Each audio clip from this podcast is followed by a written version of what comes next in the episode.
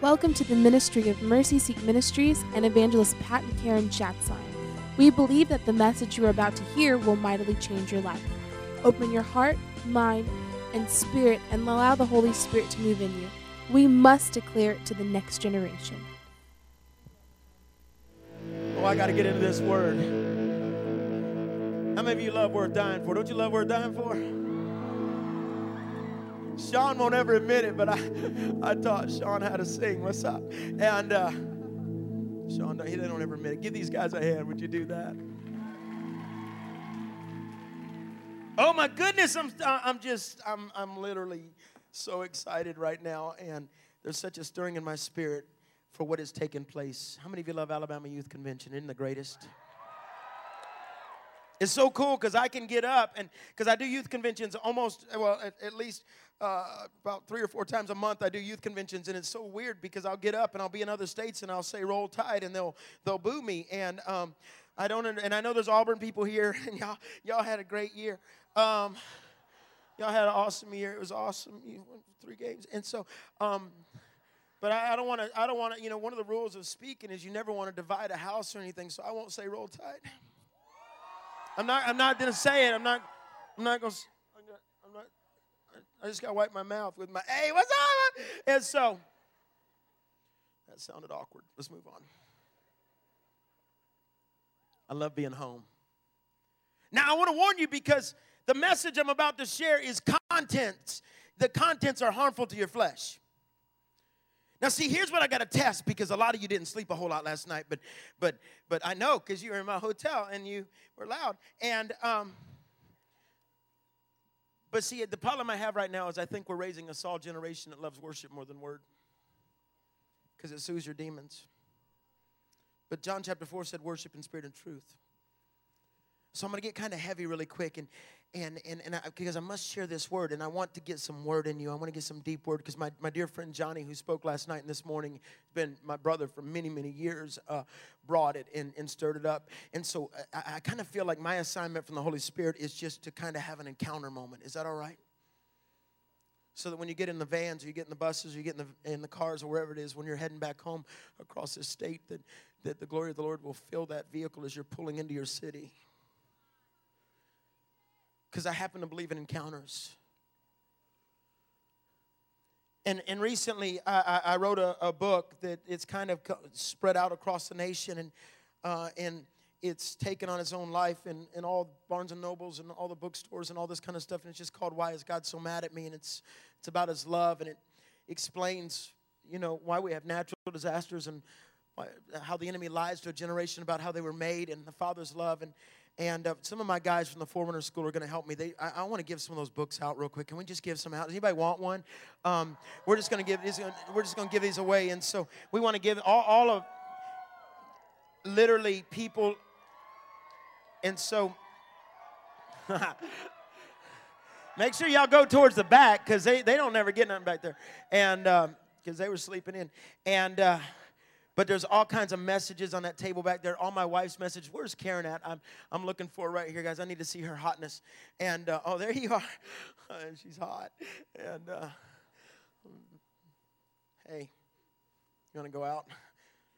Anyway, and uh, my wife Karen travels all over the world speaking to girls and uh, and to, to in fact she did youth camps last summer to guys and girls and god's really using her would you, honey would you stand up and would you make her welcome she's right here she's my gift from heaven and, and, and my, my, my little girl, you're going to hear me talk about her some more, but she's right down here. Would you make Abby welcome? Because she's my little gift from God.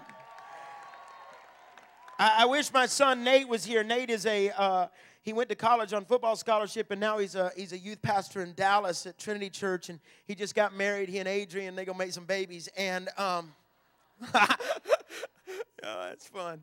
And uh, it's awkward. And, but I wish they were here right now, but God's using him as a youth pastor at Trinity Church in Dallas. And, and uh, I, I, always do that. I always show my family before I speak because I tell a lot of stories about them. And uh, you're going to hear more about Abby in just a moment. As a matter of fact, my little gift from heaven, whose first five American words were, My daddy has a gun. Amen? And for all y'all that are mad about that, it's AR 15. Let's move on. And so, uh, but there's all kinds of all of Karen's messages, all the leaders, everything's half price for leaders back there, and um, all the all the audio stuff and all of our youth pastor stuff, all that, that that's good. We're not we're going to do anymore. I got to get into this. I'm feeling a stirring in my spirit, but you can check out the table uh, back there, the new book and all that kind of stuff. But uh, are you excited? See, I love worship, but I, I, found out that I don't always get changed by just bragging on Jesus. It's usually when I'm laying before Him that I get changed. And the thing that I, have got to do is there's some things burning in my spirit because uh, I was out jogging one day and now you got you got to follow me because again, contents of this message is harmful to your flesh, and I'm going to tell you that in the next few minutes, the Holy Spirit's going to drop on the room, and we're going to have an encounter, and it's going to get kind of crazy. But uh, the reason why I tell you all that, and, and let me just say up front, Steve and Crystal Mason are the greatest DYDs in America. Give them a hand. In fact, where's Hannah Mason? Hannah, where are you at? Hannah, where are you at, real quick? Hannah, Hannah, stand up. Hannah, Hannah, where's Hannah? Hannah's my friend. Hannah, Karen's got a gift for you. Did you bring it? Did you bring the gift for her? Okay, we'll give it to you afterward. That was weird moment. And so, um, oh no, there's your gift. We we wrote a little thing for Hannah because we wanted to bless her because she's not allowed to date till she's 43, 44. Let me get into this. A, a few months ago, I was out jogging. Now, when I jog, I don't want you to get confused because when I jog, I like I run like 10 feet and then I stop and rest for about 10 minutes because I, I want to overdo all this. And I was in California getting to do a conference, and it was a while back, and, and I'm just out jogging, and uh, I jog slow enough to pick things up off the ground. You know what I'm talking about? It's like, and all of a sudden, I looked down, and it was a really cool moment because I, because I, and, and by the way, let me just tell you what I've got to share this morning. I'm going to share, or this afternoon, I've just got to share a simple message called They Were Wrong. He told me to come and tell you they were wrong. Every one of you that have been defined, God told me to come and tell you they were wrong. Every one of you that have been told that you'll never be anything, God told me to come and tell you they were wrong. Every one of you that's walked through some junk and some garbage and you got some scars and scars on earth are testimonies in heavens. And, and, and those of you that have been through some stuff, God told me to come and tell you this morning, this is what I'm going to preach. I'm going I'm to preach and we're going to have fun with it. And so, so you may need to shake off your lunch a little bit because we're going to go into this thing. But, but God told me to come and tell this. In fact, I'm a little bit ticked off because a lot of you don't understand that Genesis 127 says you're made in his image. How many of you know, devil, you didn't make me, you can't break me? How many of you know not, no way always means Yahweh? You know who God's raising up right now? I'm going to preach this afternoon if that's all right. If you're looking for me to just sit on a little stand and put a little ear thing on and just talk to you, uh, that's not what I do. He told me to come and tell you they were wrong. He told me to come and change your identity today and I was out jogging and I'm out by the hotel and I'm getting ready to go speak at this youth conference in, in, California and, and I'm just out running and all of a sudden I see this coin. It's a coin. It's just a little tiny coin and, and I'm an evangelist so I love to take my own offering and and um, so all of a sudden I, I walk over and there's this coin laying on the road and I'm getting excited because it's a nickel. And I, and I leaned over, I picked it up and I'm looking at it and I'm and I realize it's just a, just a punched out piece of metal. It's just, I went, well, that's worthless. There's no face of a father on it, no face of a founding father. And at that moment, the Holy Spirit hit me. He said, This generation's been defined as a nameless, faceless generation, and we're going to break that lie off of them, and we're going to put the face of God on a generation. And I took this coin, and I stood there in the middle of a road, standing in the middle of the road outside my hotel, and I began to weep uncontrollably. And I've got to share this message with you. This message was birthed just by finding a coin. My wife's not heard this word. I've only shared this message like once or twice because God wouldn't let me. But all of a sudden, a few days ago, when I was getting ready for this, He said, I want you to go in there and tell Alabama Youth Convention they were wrong. And my goal is to somehow get you to get angry I love what St. Augustine said. He said, Hope has two beautiful daughters anger and courage. Anger at the way things are, and courage to make sure they do not remain so. I've come to preach they were wrong. You're going to hear that about 50 times because my goal is when you walk into your house, when you get home today, you're going to understand no matter what's come against you, they were wrong because God is the defining factor of who you're supposed to be. Are you getting this? It's time to change your identification. It's time to take your little subterranean Christianity that we dig up a little bit every Wednesday night during a youth service, our subterranean Christian, almost like Jesus is still buried. We just had to pull him up just a little bit every week. Well, let me get my little Jesus up. And God says, You don't understand. They were wrong. He told me to come and tell you that. In fact, they were wrong about Jesus. And in, in John chapter 1, verse 46, the Bible says this Nazareth, can anything good come from there? Nathanael said, Nazareth. That's a blue collar town that didn't even exist in the Old Testament. It was created just to do the construction work of, of, uh, of, the, of the, the, the, the, ruling authorities, and it didn't even exist. Who, who would come from there? That's the wrong side of the tracks. That's the, the bad area of town.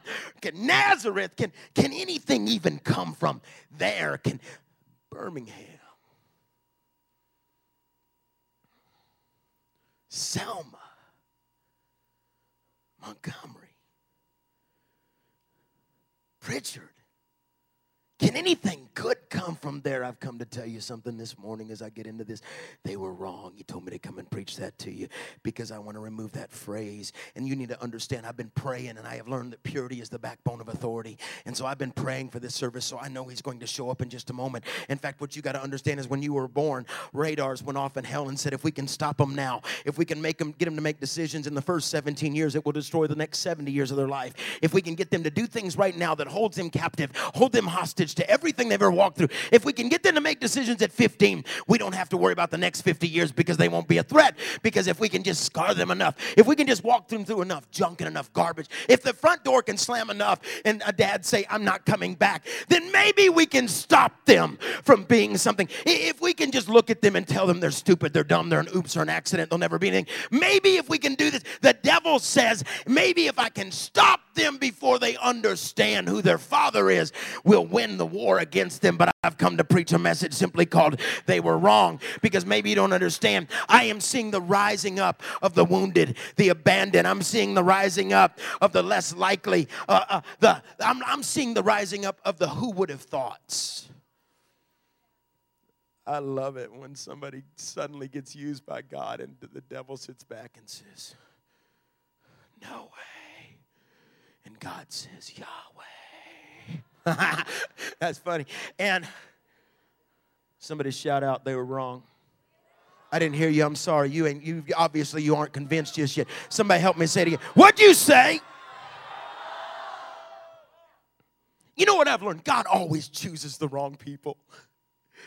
Yeah, I don't know what talent agency God uses, but He needs to fire them because He uses like the most jacked up people all the time. I'm a drug dealer's kid. My father got saved when I was five, and and so you got to understand nobody been saved in my family. And and and then I, in high school, I went to high school in a place called Aniana, Alabama, and and and and so it's cool to be somewhere where somebody might know that that name of that town. And and but you, you got to understand, it's amazing how God is raising up. I mean, in my town, we had back then like one or two red lights. Karen came from McRae, Georgia. They didn't even, they had half a red light and it was broke. And so you got to understand, God's raising up the ones nobody thought could be used. Look what it says in First Corinthians chapter 26. It says, Take a good look. I love this. this is cool. Take a good look, friends at who you were when you got called into this life. I don't see many of the brightest and the best. they haven't seen my report card, have they? All right. Uh, among you, not many influential, not many from high society families. Isn't it obvious that God deliberately chose men and women that the culture overlooks and exploits and abuses? He chose the nobodies to expose the hollow pretensions of the somebodies. This is who God's raising up the nobodies.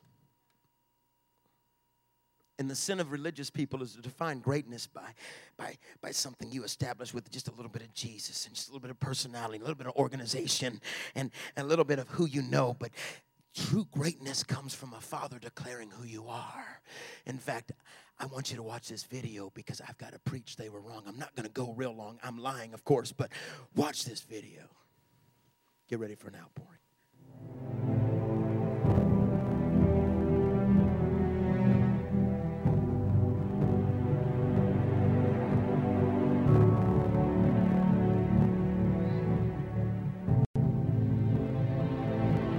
You're an accident. Nobody loves you. You mean nothing to me. You know you're the reason why your daddy left. No one wants you. You're a failure. You're not good at anything. No one likes you. You're so fat. He can't use you.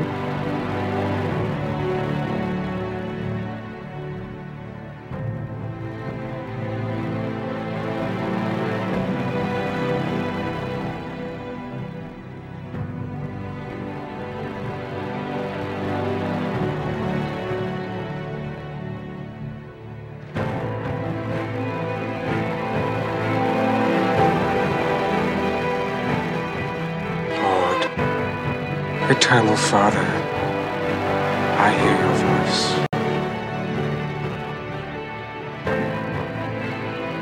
I'll always be there for you. You're beautiful. You're amazing. You're gonna change the world.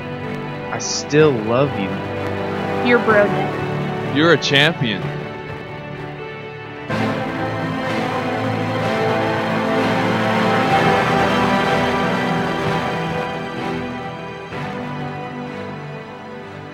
Told me to come and tell you they were wrong. I don't I've never wrote a message like this. This might be my, my next book. I don't know, but he just told me to come and tell you they were wrong. And and what you've got to understand, I've come to fix your identity today. In fact, the date was for me when I began to understand what it's like to go and restore identity to someone. The date for Karen, Nate, and I was, in fact, we're gonna we're gonna show you a video as I as I share about this, a video that's publicly never been seen. We've I've never showed this to anybody, but this week when I was going through, I uh, just some stuff in our house, I, I found the video of when we went to China to get Abby, and I just want to show you that moment because the date was. And you know what I've learned? Every time God wants to change a generation, somebody gives birth. So I want to take you to a dark room. It's dusk outside. In a little town called Nanchang, China. You can hear children crying.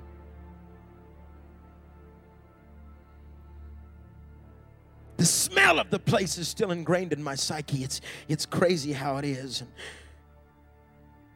I'll never forget climbing those stairs, and I was about to meet the greatest gift God ever gave me. Outside, there was children playing in garbage dumps. I'll never forget because I was walking down the hallway and I glanced and there was other families with us and suddenly I saw the face of this little girl that looked at me and I looked at her and I said to Karen, I just saw her for the first time and the first time I held my Abigail in my arms, she reached up and rubbed my face and said, Baba, which means daddy. And at that moment, I made up my mind that she had changed my destiny. See, it's, I'm, trying to show you something, but in that country, they, they don't always believe in the children, but I've come to say they were wrong. Are you getting with me so far? Are you understanding what I'm trying to say to you? Because, see, I looked up the word orphan, and, and the word orphan is orphan is actually one of our team found this, and the word is orphanus, it means uh, which is which means deprived of a teacher, a guide, or a guardian. I, I have decided that when you, I'm 43, when you get to a certain point in your life, you figure out your life messages, and one of my life messages is restore integrity to, to the ministry, to the call. That, but my, my second life message is encounters with God, outpouring of the Holy Spirit. But my, my third message that God has restored to me, my personal life message, is to break an orphan spirit off a generation. And I'm reminded what Jesus said in John chapter 14, uh,